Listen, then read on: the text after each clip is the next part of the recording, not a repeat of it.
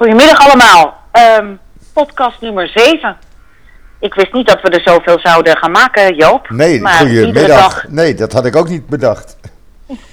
Ieder, de, de, de ontwikkelingen eisen dat. Er uh, raketten worden afgeschoten op Israël. We hebben opnieuw dezelfde afspraak. Want de raketten zijn nu op dit moment vallen vooral in het zuiden. Uh, maar uh, Joop zegt, als bij mij het alarm gaat, ga ik zo snel lang mogelijk door. En uh, nou ja, op dit moment gaan ze niet richting noorden, de raketten, maar richting zuiden. Ja, maar daar vroeg ik even aan toe, Esther. Er is gisteravond een waarschuwing uitgegaan vanuit Gaza uh, dat Tel Aviv onder het bereik van hun raketten ligt.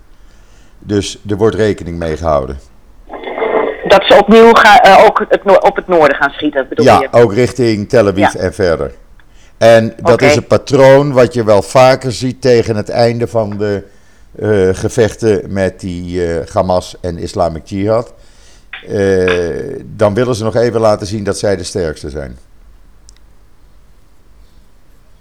Ja, nou, intussen... Uh, gebeurt hier in Nederland ook het een en ander. Dames en heren, we gaan zeker ook zoveel mogelijk vragen weer beantwoorden. Dat zijn er veel en een paar hebben houden verband met wat er uh, gisteren uh, is geschreven in de Volkskrant en wat er dus vanochtend is gebeurd. Een uh, zekere Gada zei dan, uh, vroeger zat hij bij het Palestina-comité, tegenwoordig schijnt hij zeer pro-Hamas te zijn en op allerlei uh, uh, fora uh, Hamas te willen introduceren in Nederland. Die kreeg gisteren vrij pandoer in de Volkskrant. Uh, waar uh, hij onder meer uh, de strijd van Hamas vergeleek met het gewapend verzet in de Tweede Wereldoorlog. En uh, hij had ook nog de zin... met een tegenstander als Israël die geen enkel geweldsmiddel schuwt om ons te verdrijven, is het bijna krankzinnig om je niet te laten gelden met de weinige middelen die je hebt. Zo. Oké. Okay. Zo. Die laatste zin even. Geen enkel geweldsmiddel schuwt. Dames en heren, um, ik denk dat we allemaal wel overtuigd zijn van de militaire kracht van Israël. En als Israël daadwerkelijk iedereen zou willen verdrijven uh, en ieder geweldsmiddel zou willen gebruiken, dan ligt Gaza natuurlijk binnen een week helemaal plat. Dat ten eerste. Uh, ten tweede uh, is het bijna krankzinnig. Uh, oh ja, ook dat verdrijven. Er is geen sprake van willen verdrijven nee. uit Gaza. Nee, absoluut niet. Echt bullshit. Ja. Dus, maar dit staat vrolijk in de Volkskrant, weliswaar onder een opinie, maar toch, dit soort onzin kan dus worden uh, gebezigd. Uh, dan heb ik het ook nog eventjes over, oh ja, geen enkel geweldsmiddel. Um, tijdens dit soort conflicten tussen Gaza en Israël blijft Israël altijd... Um, levensmiddelen en, en, en materiaal voor de Gazaanse bevolking invoeren. Humanitaire dat middelen, gebeurt, ja. Ja. ja. Humanitaire middelen. Dus terwijl Israël humanitaire middelen voor de Gazanen aan de Kerem Shalom grensovergang invoert, moet u zich voorstellen dat tegelijkertijd aan de Egyptische grens de raketten en ander oorlogsmateriaal via de Egyptische grensovergang Gaza worden ingevoerd. Zo Kafka-esk is de situatie. En die invoering van die goederen heeft ook te maken met het humanitair oorlogsrecht. Daar houdt Israël zich ook in dit geval aan.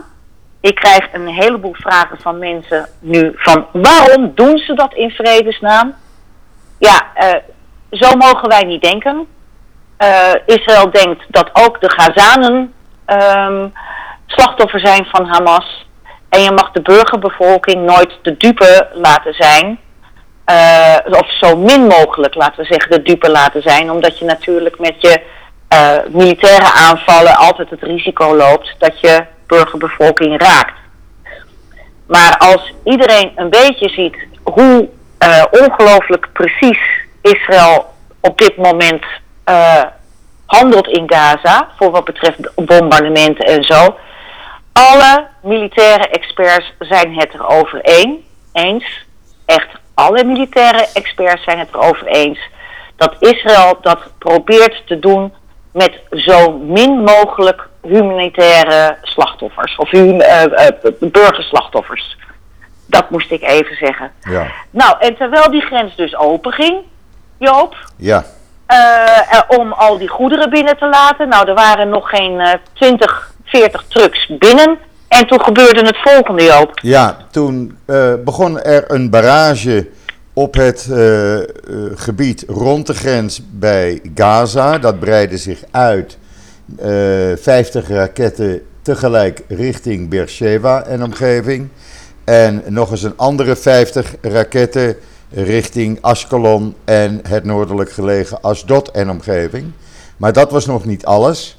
Omdat die grens open was, werd ook die grens apart uh, kort geleden nog beschoten met raketten. Die grensdoorgang. Vanuit Gaza. Ja, ik, kreeg een aparte, ik, ik, ik zag een aparte melding in mijn uh, uh, raketalarm-app. Uh, Kerem uh, Shalom uh, wordt nu aangevallen. Ja. Um, de, Bet- eh, eh, dus het dus betekent, de Kerem Shalom betekent, is de grensovergang. Ja. Dus. Geen goederen. We willen geen goederen hebben. Nou, dan niet. Nou dan ja, niet te laten nou ja. gaan klagen. Of dat het betekent, weet ik niet. Maar in ieder geval, ze hebben de grens weer moeten sluiten. De grens dat is nu dicht. Het gevolg. Ja, ja, de grens is ja. dicht. Er zijn inmiddels twee doden gevallen en een tiental gewonden.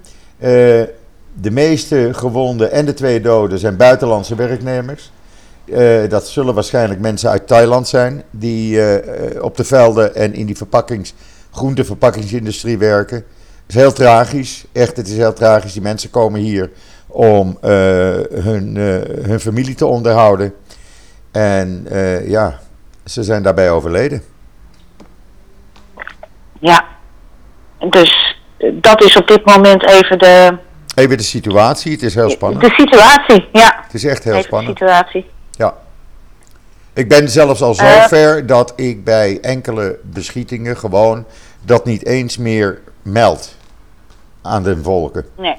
Alleen nog maar de grote barrages als het echt helemaal losgaat. Ja, en dan zeg ik er nogmaals even bij, dames en heren. Wij spreken in deze podcast over de Israëlische situatie. Ja. Dus niet over de situatie in Gaza. Nee. Dat, dat, dat kunnen we ook niet. We weten niet hoe de situatie daar is. Wij spreken puur eventjes over wat er op dit moment in Israël gebeurt en wat verder de ontwikkelingen zijn. Ja, dat wil ik nog even goed um, onderstreept hebben, omdat we dus ook krijgen van...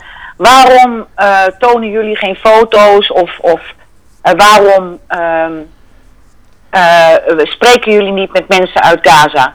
Nou, dat is niet de intentie van deze podcast. Nee. Heel simpel. Het is wel zo dat uh, Israël in de afgelopen avond, gisteravond en de afgelopen nacht... Uh, een, uh, een twaalftal huizen van commandanten, precisiebombardementen daarop. Alleen maar die huizen gingen... tegen de vlakte, de rest bleef gespaard. Die hebben ze tegen de vlakte gegooid. Ze hebben een groot aantal raketlanceerunits uh, hebben ze uh, aangevallen op het moment dat er raketten zouden worden afgevuurd. Men is daar heel, heel uh, precies aan de gang, de I D F. Men schiet niet in het wilde weg. Uh, de doelen zijn echt, het lijkt wel een uh, chirurgische operatie. Zo precies wordt dat gedaan. En ik, uh, ik ontvang die filmpjes, ik publiceer ze ook. En daar kan je dus zien met hoeveel precisie dat gebeurt. En het opvallende is uh, dat raketlanceerinstallaties en uh, ingangen tot dat metrotunnelwerk... liggen bijna in alle gevallen bij een kleuterschool of een moskee. Dat wou ik er nog even aan toevoegen. Ja, en dat metro, dat is dat ondergrondse netwerk, netwerk. Dat wordt in de Volks, Ja, dat wordt in de Volkskrant, vol, Volkskrant haha, waar het hart vol van ja, is. in, de volksmond, in de volksmond wordt dat de metro genoemd. Dat wordt de metro genoemd. Er is inmiddels weer vijftien kilometer onbruikbaar gemaakt. Oké, okay. Wij gaan verder met de vragen. Ik heb hier een hele goede vraag, vind ik. Uh, Abbas zou nog ver, is nog feitelijk leider van de Palestijnen, of is hij leider van alleen de Palestijnen in Israël? Ik snap de constructie niet helemaal. Of is dat alleen maar op papier en Hamas doet alsof het de leiders zijn? Nou, het, in ieder geval, voor wat betreft Israël binnen de grenzen van voor zevenenzestig, is uh, Abbas niet de leider van de Arabieren. De Arabieren in Israël, we herhalen het nog maar een keer, twintig procent van de bevolking uh, is gewoon Israëlisch staatsburger, heeft Israëlisch staatsburgerschap, kunnen naar de universiteiten, zijn burgemeester, chief of staff van een ziekenhuis, ambassadeur, enzovoort, enzovoort. Ambassadeur ook nog. Dus, da, dus daar hebben we het niet over. Abbas heeft de leiding over de Palestijnse autoriteit. En dat, die heerst over de, alleen de Westbank. Um, Joop, vertel, vertel jij even verder. Nou, dan uh, zoek ik intussen nog iets op. Ja, juridisch is het zo dat meneer Abbas vijftien jaar geleden voor een termijn van vier jaar is gekozen als president van de Palestijnse autoriteit, waaronder ook Gaza zou behoren te vallen. In Gaza, daar mag hij niet eens in. Die willen hem niet eens zien. Uh, hij is in naam nog steeds uh, president, maar de macht op de Westbank is inmiddels uh, goed deels in handen van Hamas-aanhangers. Uh, en de rol van meneer Abbas is eigenlijk uitgespeeld. En natuurlijk zit Hamas ook in Gaza. Absoluut. En u moet zich, voor, en u moet zich voorstellen dat toen die verkiezingen uh, uh, zoveel jaar geleden plaatsvonden en Hamas ineens die verkiezingen won in Gaza, alle journalisten hoogelijk verbaasd waren. Ik heb mensen die, die toch echt niet echt pro-Israël zijn of zo, die hadden echt zoiets iets van, nou, dit is, dit, dit is ongekend dat Hamas hier in Gaza de verkiezingen wint. Ja. Wat er vervolgens is gebeurd, is dat er een burgeroorlog onder de Palestijnen in Gaza is losgebroken. En Hamas heeft alle kopstukken van Fatah, dus van Abbas, die dus op de Westbank zat, een kopje kleiner gemaakt. Letterlijk. Ze hebben mensen door de straten gesleept, achter brommers aan. Uh, en daarmee was uh, de leiding van Fatah, dus van de uh, partij van Ab- Abbas, in Gaza totaal uitgespeeld. Onderdrukt. Hamas heeft toen inderdaad, er is niets van een parlement gekomen of zo, no way. Maar Hamas heeft toen volledig de macht gegrepen in Gaza. En dus dat we dat even goed onder, onder ogen zien, hoe groot die vijandigheid is tussen Abbas en Hamas. Ja. Want wat Abbas vervolgens deed, op de Westbank zette hij alle Hamas-aanhangers, Uh, grote Hamas-kopstukken zetten die vast. Daar wil ik bij opmerken dat de zogenaamde president van Gaza, meneer Hani, resideert in Qatar.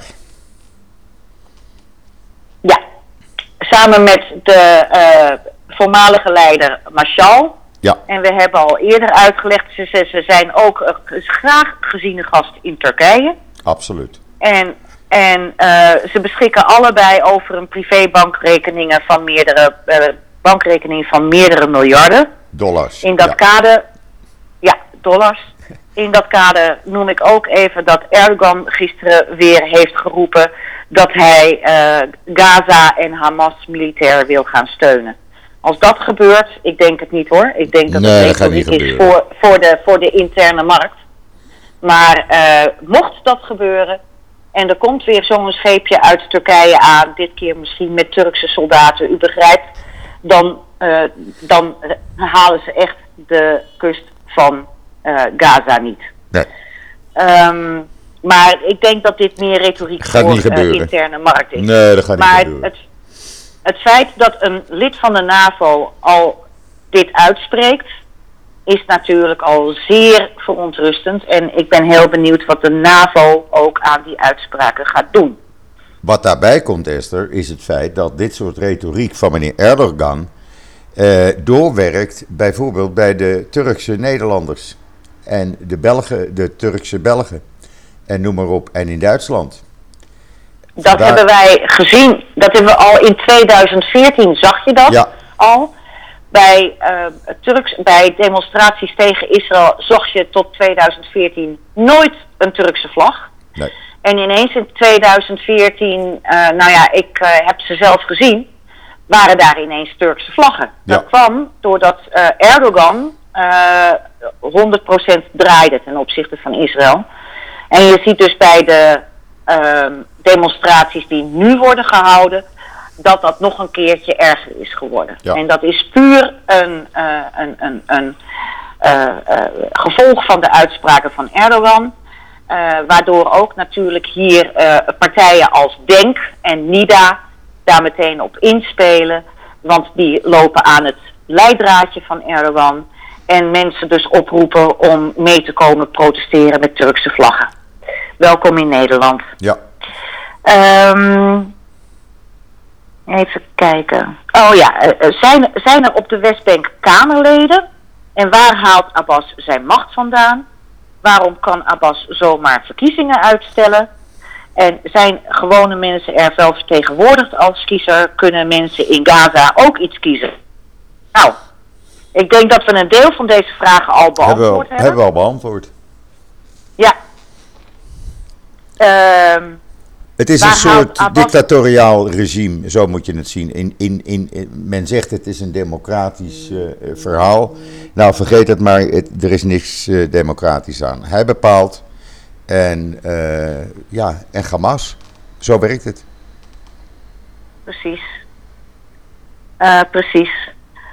Um, ik wilde nog iets anders bespreken. Ik zit hier met honderdduizend van die kaartjes, ja. weet je wel. Ja, ja, dan... ja, ja, ja. Ondertussen, ondertussen zal ik even noemen, is er een barrage op Ashkelon en Sderot en omgeving. As we speak. Juist. Nou, stay safe everybody. Um, ik wilde nog even ingaan op uh, Palestijnse vluchtelingen. Hoe dat nou zit um, in die omgeving. En uh, Libanon heeft heel veel uh, Palestijnen uh, binnen de grenzen. Buiten Syrische vluchtelingen. Wacht even, wacht even. Wacht even, dat moet je even herhalen, herhalen want je viel even weg. Oké. Okay. Ja. Ik wilde het nog even hebben over de Palestijnse vluchtelingen in de omringende landen. Jordanië bijvoorbeeld heeft elf miljoen inwoners. Jordanië is in wezen een staat van, van de Hashemieten, dat zij is een Bedouinenstaat. Uh, maar uh, zes komma zeven procent van die bevolking is Palestijns. En in Jordanië hebben de Palestijnen als enige ook burgerrechten. Uh, dat is niet staatsburgerschap, maar ze hebben wel burgerrechten. Dat is anders dan bijvoorbeeld in Syrië en in Libanon, waar ook heel veel Palestijnen zitten. Die hebben daar geen enkele rechten. Maar in... Um, in, in Jordanië zitten ze op, met ongeveer twee komma vijf miljoen Palestijnen ook. Dat ja, ik ook geloof dat, dat vijfenzeventig procent van de bevolking van Jordanië is Palestijn. Zo, zoveel nou, percentage wat men nee, hier nee. zegt. Of is dat minder? Nee, het is minder. Ik heb het uh, even nagekeken nog. Er wordt nee. gesproken van zes punten. Dus, dus ik weet... Zo staat het in ieder geval niet op bijvoorbeeld Wikipedia. Nee, nee. Oké. Okay. Dus, um, dan, maar dat ze met een enorm grote Palestijnse groep zitten en dat ook het Koningshuis erg bang is voor ja. die Palestijnse groep, dat is helemaal duidelijk. Men zegt wel eens dat het precies daarom ook uh, Abdullah met uh, een Palestijnse vrouw is getrouwd. Trouwens, een ontzettend fijn mens, heb ik begrepen. En ook nog een keertje beeld, beeldschoon. Maar om, om in ieder geval die Palestijnse groepering binnen Jordanië te pacificeren. Ja, ja. Uh, even kijken, Joop. Wat hebben ja. we verder nog? Want er waren nog meer vragen, maar die zijn allemaal of... Ik denk dat we de meeste vragen nu hebben beantwoord. Uh, ik wil even iets zeggen wat hier eigenlijk al een paar dagen elke avond op alle tv-netten is. Dat is wel zo bijzonder. Er is sinds zondagavond... wordt er regelmatig, zeg maar elk, uh, elk uur, een spotje vertoond van bedrijven zoals uh, Nestlé, O S M, Banca Pauliem, Bank Leumi, uh, de ziekenfondsen, waarin een Arabische en een Joodse werknemer worden getoond, die samenwerken, samenleven, uh, uh, samen recreëren. En uh, daar wordt de nadruk op gelegd: mensen, we wonen in Israël, we leven met ons allen samen, we werken met ons allen samen, we recreëren met ons allen samen. Er is geen verschil tussen Jood en Arabier. We zijn allemaal Israëli. En ik vind dat een ijzersterk spotje. Dat is, de, ja, en je ziet dus ook op dit moment uh, heel veel gemeenschappelijke initiatieven tussen Joden en Arabieren. Oh ja. Joden en, uh, Joden en Arabieren die samen uh, Jaffa hebben schoongemaakt nadat ja. uh, een stel extremisten daar redden hadden geschopt. Ja. Um, dat zie je ook in Lot, je ziet het in het midden van het land, je ziet het in het noorden van het land. Ja. Een heleboel Joden en Arabieren willen dit geluid laten horen van wij laten ons niet, um, uit elkaar, wij laten ons niet uitspelen tegenover nee. elkaar. Een hele mooi voorbeeld daarvan kan je zien op de Facebookpagina van het Dutch Forum in Israël. Daar kan iedereen kijken. Uh, daar heeft Willem Luijks, ik weet niet of jij hem kent. Willem is een ja, heel, ja, ken hem. Nou, Willem ja. is heel bekend natuurlijk, die woont ook in Jaffa. En die plaatste een foto vanmorgen waarin hij aan de koffie zit op een terrasje met een, uh, een priester, twee moslims een, en een Joodse vrouw. Nou, een beter voorbeeld kan je niet hebben. Nee, dat wordt vergeten. Dat wordt vergeten. Ja. We concentreren ons allemaal op wat er fout gaat. Uh, maar we willen dit ook toch echt nog even benadrukken, dat er ook dingen goed gaan. Zelfs vandaag, uh, sta... tijdens de beschietingen, zie ik nog Arabische families in de lange gewaden bij mij de shoppingmall in en uitlopen. Ja. Dus. Ja, dat, dat, dat, dat leeft helemaal door elkaar. En ik weet nog dat ik in Noord-Israël zat en dat uh, het was uh, Shabbat. En ik ben niet altijd Shomer Shabbat, zullen we maar zeggen. En uh, de, de Joodse winkels waren dus dicht. En toen ben ik gewoon naar het uh, naburige Druze uh, uh, stadje gereden. En daar was een... Nou, ik heb nog nooit zo'n mooie uh, uh, supermarkt gezien. Uh, daar waar, was ook zelfs de Nederlandse supermarkt, die haalden het er niet bij. Dat is bij dat mijn echt... broer in de buurt, die supermarkt. Ja, dat is bij jouw broer. Ja, ja. Dat is bij die, ja, dat is bij jouw broer. Ja, die ken ik nou, heel goed. Ik, Ik heb er tweeënhalf uur rondgelopen. Ja. Ik heb er allemaal souvenirs en kruiden en weet alles kan je er kopen. En, en, en daar loopt alles door elkaar. Ik Echt zou je het nog sterker vertellen op Shabbat. Want ik kom daar regelmatig als ik naar mijn broer in Beth Emek ga. Dan, uh, dan gaan we er soms wel eens naartoe. En dan is het een mix van duizenden Joodse Israëli's die tot en met Haifa daar naartoe komen.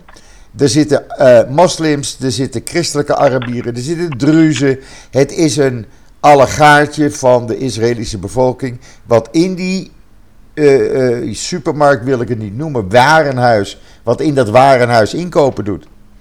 En dat ja, gaat geweldig. Echt, het is, ja, het is fantastisch. Het is een dagje uit daar. Ik raad ik eigenlijk iedereen, ja, ik raad iedereen aan, als je uh, in Israël bent, ga naar Kfar Yassif in het noorden. En bezoek die supermarkt. Een mooier is, voorbeeld is er niet. Nee, dat is echt... Uh, daar word je helemaal vrolijk van. Ja, buiten ja. wat je er allemaal kunt krijgen, ja. zal ik zeggen. Ja, absoluut. Ze koop van haat. En Nederlandse kaas, hè, verkopen ze. Oh, daar ook? Ja, ja, daar ook, ja. Mm-hmm. Ja, Nederlandse kaas. Ook daar. Joop, dit lijkt een podcast te worden met uh, een beetje... Uh, uh, ja, ik denk dat we heel veel vragen ook hebben beantwoord van mensen. Ja, nou ja, kijk, ik wil ik... ook even, even de situatie in Israël. Hoe, hoe is het leven nu in Israël? Ik zag die vraag een aantal keren op Twitter. Nou, laat ik het zo zeggen. Het le- hoe leef je nu in Israël? Uh, ik geef een voorbeeld. Vanmorgen moest ik even naar de warme bakker. En die route, dat is niet zo ver. Het is een paar honderd meter. Maar dan loop je toch met in je achterhoofd het idee... waar kan ik schuilen zodra het alarm afga- afgaat? Dat is het idee wat je bij je hebt. Ik kon dat gisteravond ook zien. Gisteren was Shavuot. En dan is alles dicht. Maar gisteravond ging de shoppingmall dus bij mij uh, uh, weer open. En normaal zou dat afgeladen zijn vanaf acht uur. Nu was nog niet eens een derde van het parkeerterrein bezet. Mensen blijven thuis. Daar komt ook nog bij dat de scholen, ook nog bij mij in de buurt, zijn nog steeds uit veiligheidsoverwegingen gesloten. Kinderen gaan niet naar school. Die zijn dus al vanaf verleden week dinsdag gesloten. Dus mensen blijven zoveel mogelijk thuis. Je gaat er alleen uit als je eruit moet. En voor de rest probeer je in de buurt van je huis te blijven. En eh, om geen risico te lopen. Dat is de situatie voor de gewone, gemiddelde Israëli op dit moment. Zo is dat. Uh, en uh, daar wordt uh, heel gemakkelijk overheen gestapt. Want uh, ja, de Israël, uh, Israël wordt hier in Nederland echt uit, ja, gewoon uh, uitgemaakt voor de agressor. Ja. En terwijl het toch echt Gaza was. Het was echt Hamas dat begon te schieten. Er waren al een paar ja, honderd raketten daar... op Israël afgeschoten voordat de I D F ja. in actie kwam. Ja. Dat we die, dat niet vergeten. Van, dit, is niet, dit is niet zomaar een, een raketje dat ergens in het weiland in Ashkelon, in het zuiden terecht nee. is gekomen. Ze wisten dat daar echt, uh, dat dat uh, puur, dat was meer dan een provocatie. Dat was echt gewoon een aanval. Ja, en ik zie dat dat nog steeds doorgaat op dit moment. Dus we zijn nu al... Uh, een kleine drie uur dat er constant raketten vallen op plaatsen en gemeenschappen in Zuid-Israël. Dat is al drie Mag uur. Mag ik je wat vragen, Joop? Ja. Heb, heb, heb jij enig idee? Ja. De, wat ik begreep was dat er vanochtend een bestand van vijf uur zou zijn om al die goederen Gaza in te krijgen. Heb uh, jij enig idee uh. waarom ze dan toch weer beginnen te schieten? Want ze weten dat de grens dan dicht moet. Ik bedoel, de grens zelf... is aangevallen. Ja. Is dat Hamas of is dat een splintergroepering die dat doet? Nou, heb jij daar enig idee van? Ja, daar zijn wel uh, ideeën over hier in Israël, want niemand die het echt weet. Maar de gedachte is, er is natuurlijk concurrentie tussen Hamas, Islamic Jihad en allerlei splintergroepjes.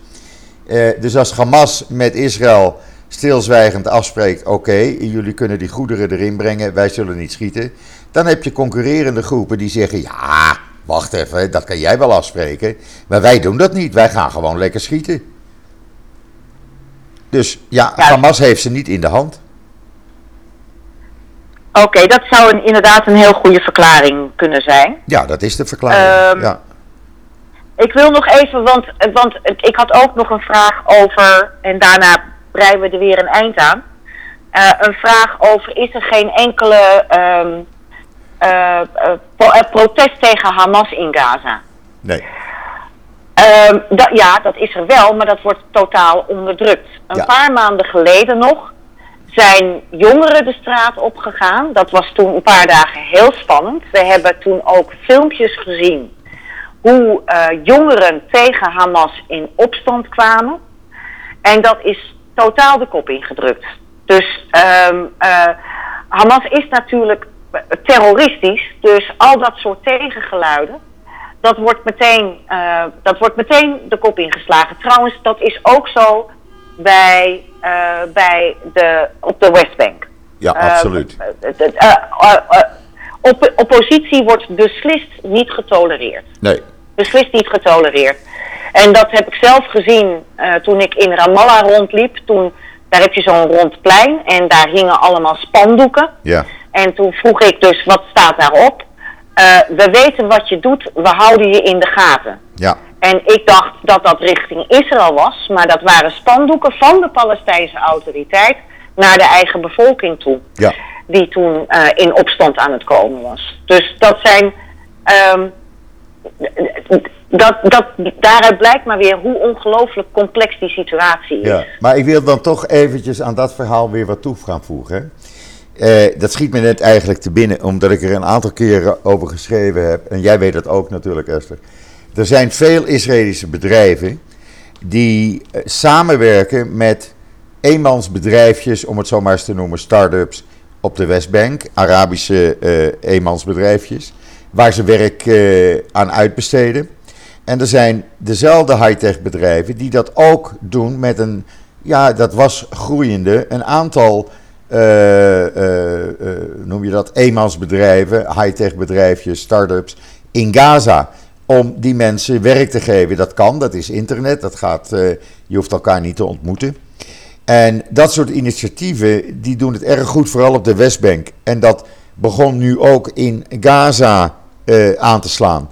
Dus mensen konden een inkomen verdienen.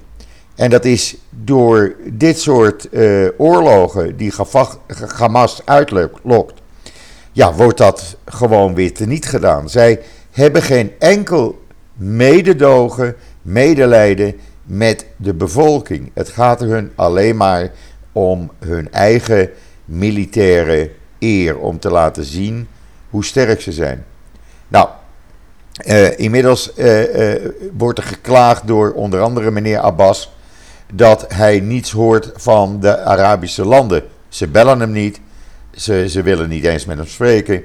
Dat geeft al aan de kentering die er in de Arabische wereld is ten opzichte van dit soort uh, terreurgroepen. Uh, en dat heeft dus alles te maken met de opening naar Israël toe.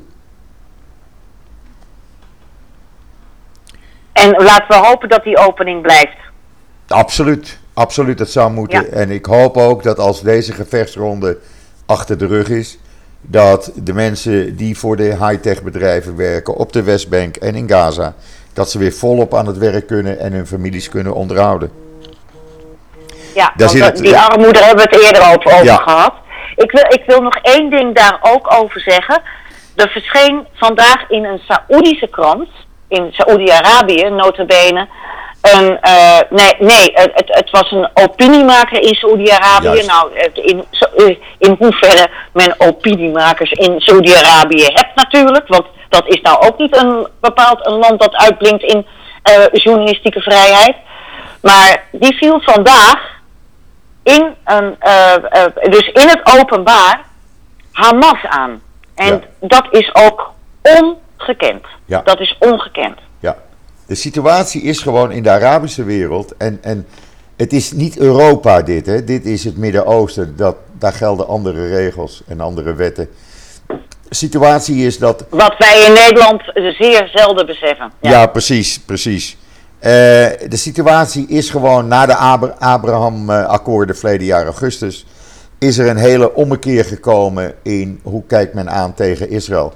En uh, zelfs... Op dit moment, ik sprak vanmorgen een uh, Amerikaanse buurvrouw en zij zegt, ik ben uh, gisteravond teruggekomen uit uh, Dubai. Ik zeg, oh?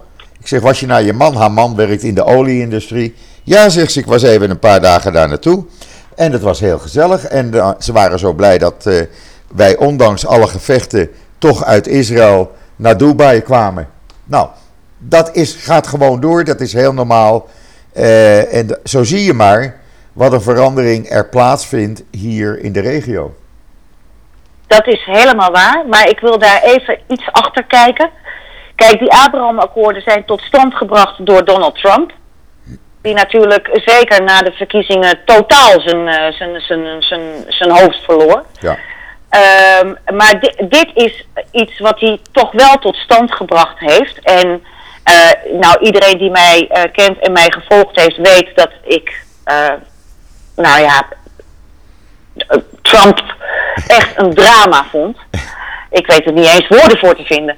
Maar dit is iets wat hij wel tot stand gebracht heeft en wat een grote stap is geweest ten opzichte van het uh, Israëlisch-Arabisch conflict. Absoluut. Want dat is het natuurlijk in wezen, hè? Een Israëlisch-Arabisch ja, conflict. Ja, ja. En het feit dat uh, Trump en Netanyahu zo bij elkaar op schoot hebben gezeten... Want dat zaten ze. Ja, ze lagen nog net niet bij elkaar uh, in bed. Maar ja, ik, ik mag dat weg. helemaal niet zeggen van Sigrid Kaag, want dan is dat weer seksistisch. Ja, ik mag maar, dat wel um, zeggen. Maar die waren zo close dat ik heb ook wel eens gezegd... ja, maar wat zijn de gevolgen op lange termijn? Want Trump heeft niet het eeuwige leven. Nou, hij had dus politiek gezien niet eens een leven van vier jaar. En je zag in wezen de fallout al aankomen... Uh, omdat die band tussen Trump en Netanyahu zo close was. En je ziet, in Europa was de haat natuurlijk tegen Trump was ook enorm. Al dan niet terecht. Ik vind een groot deel terecht. Maar wat je nu ziet is, kijk, de grote Satan is dood, politiek gezien, Trump. En we hebben nu de kleine Satan, Netanyahu, nog over. En ik denk dat uh, bij dus ook een heleboel groeperingen in Europa heel erg meetelt... dat zij nog steeds Netanyahu zien als een soort tweede Trump. En dat dat ook daarom bijvoorbeeld een heleboel mensen triggert... die nu ook mee, uh, meelopen in die, in die demonstra- demonstraties. Ik denk dat we dat psychologische effect uh, niet moeten onderschatten. Nee. Dat kristalliseert zichzelf allemaal wel weer uit... Maar uh, dat is wel een belangrijk gegeven waarvan ik denk dat, dat, dat, dat die, die innige band tussen Netanyahu en Trump... dat dat wel degelijk heeft bijgedragen aan de enorme aversie die men in Europa op dit moment heeft tegen Netanyahu. Ja, maar dan wil ik toch nog even één dingetje zeggen. Uh, uh, het feit dat die Abraham-akkoorden er zijn en dat de Arabische wereld nu anders tegen Israël aankijkt... heeft denk ik... de doorslag gegeven in uh, het feit dat president Biden gisteravond gesproken heeft met Netanyahu en gezegd van, laat ik het even uh, vrij vertalen, uh, natuurlijk ik ben voorstander van een, uh, een uh, ceasefire, een, een wapenstilstand, maar uh, zolang jullie met raketten beschoten worden, mag je je en moet je je zelfs blijven verdedigen. Ik denk dat dat de invloed is van de Arabische landen op Biden. Dat weet ik. ik. Ik heb Biden een paar keer gezien. Uh, ik heb hem horen spreken uh, op de APEC-conferenties. En um, hij, hij heeft wel een uh, absoluut een hele geschiedenis van zeer pro-Israëlisch zijn. Ja. Dus laten we dat niet uit het oog verliezen. Nee, nee, nee. Ik, we, weten wel, we weten wel inmiddels dat Biden enorm vanuit zijn linkervleugel... Uh, enorm onder druk staat Behoorlijk. om zijn houding ten opzichte van Israël uh, te veranderen. Ja, de tweets van Iran. En toen was het Omar toch weer ineens alles. veertig minuten. En toen Joop. zitten we op veertig minuten, ja. Omdat wij altijd zo gezellig hebben, Esther. Als wij praten, we komen van het een op het ander. En, het ander, ja. En uh, zo hoort dat ook. Ik vind, op die manier krijgt iedereen uh, de informatie die hij of zij wil. En dat is ja, de bedoeling. Absoluut. Want we blijven nou, gewoon aan die keukentafel zitten met een glas water in dit geval.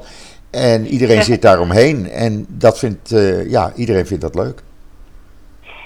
Ja, dat blijkt uit de cijfers. U beluistert ons met z'n tienduizenden. Dank ja, daarvoor. Echt, het is tienduizenden. Ik kan het nog steeds niet ja. geloven. Ik kan het nog uh, niet steeds van, geloven. Fantastisch. Uh, blijf dat vooral doen. Uh, als er geen idiote ontwikkelingen zijn... Dan, heeft u, dan hoort u ons donderdag weer. Dus niet morgen, maar donderdag. Ja, dan kom ik morgen uh, alleen. Dan kom ik morgen alleen. Ja. Zielig, hè? Moet ik mm-hmm. het alleen doen. En dan gaan wij met z'n tweeën donderdag weer verder. Als Heel de situatie goed. dat toelaat. Als de situatie het toelaat. Kijk, als er hele rare ontwikkelingen zijn... of ineens een wapenstilstand of zo... dan komen we meteen bij u ja. terug. Maar dat, we zullen u daarover informeren... via Twitter, via Facebook, via ja. alle kanalen die we tot ons hebben. En um, ja... Maar we blijven doorgaan. We weer... blijven doorgaan. Ja, we blijven doorgaan. En ik vind het ook erg leuk om te horen dat u naar aanleiding van deze podcast... ook zo massaal op dit moment abonnee wordt van het N I W. Dat Vooral doet doen. ongelooflijk veel, veel deugd. Vooral doen. Dat is Vooral doen. de enige... Re- De enige reclamezin die ik vandaag uitspreek. Nou, daar spreek um, ik er ook nog eentje uit. Israëlsnieuws punt n l gewoon voor de kleine dagelijkse berichtjes uit Israël. Oké. Okay. uh, nou, heel goed. Dan zijn we er weer. En dan maken we er een eind aan. En dan hopen wij dat u een veilige en een, uh, hier in Nederland een beetje droge rest van de dinsdag heeft. Tot snel weer. Tot snel.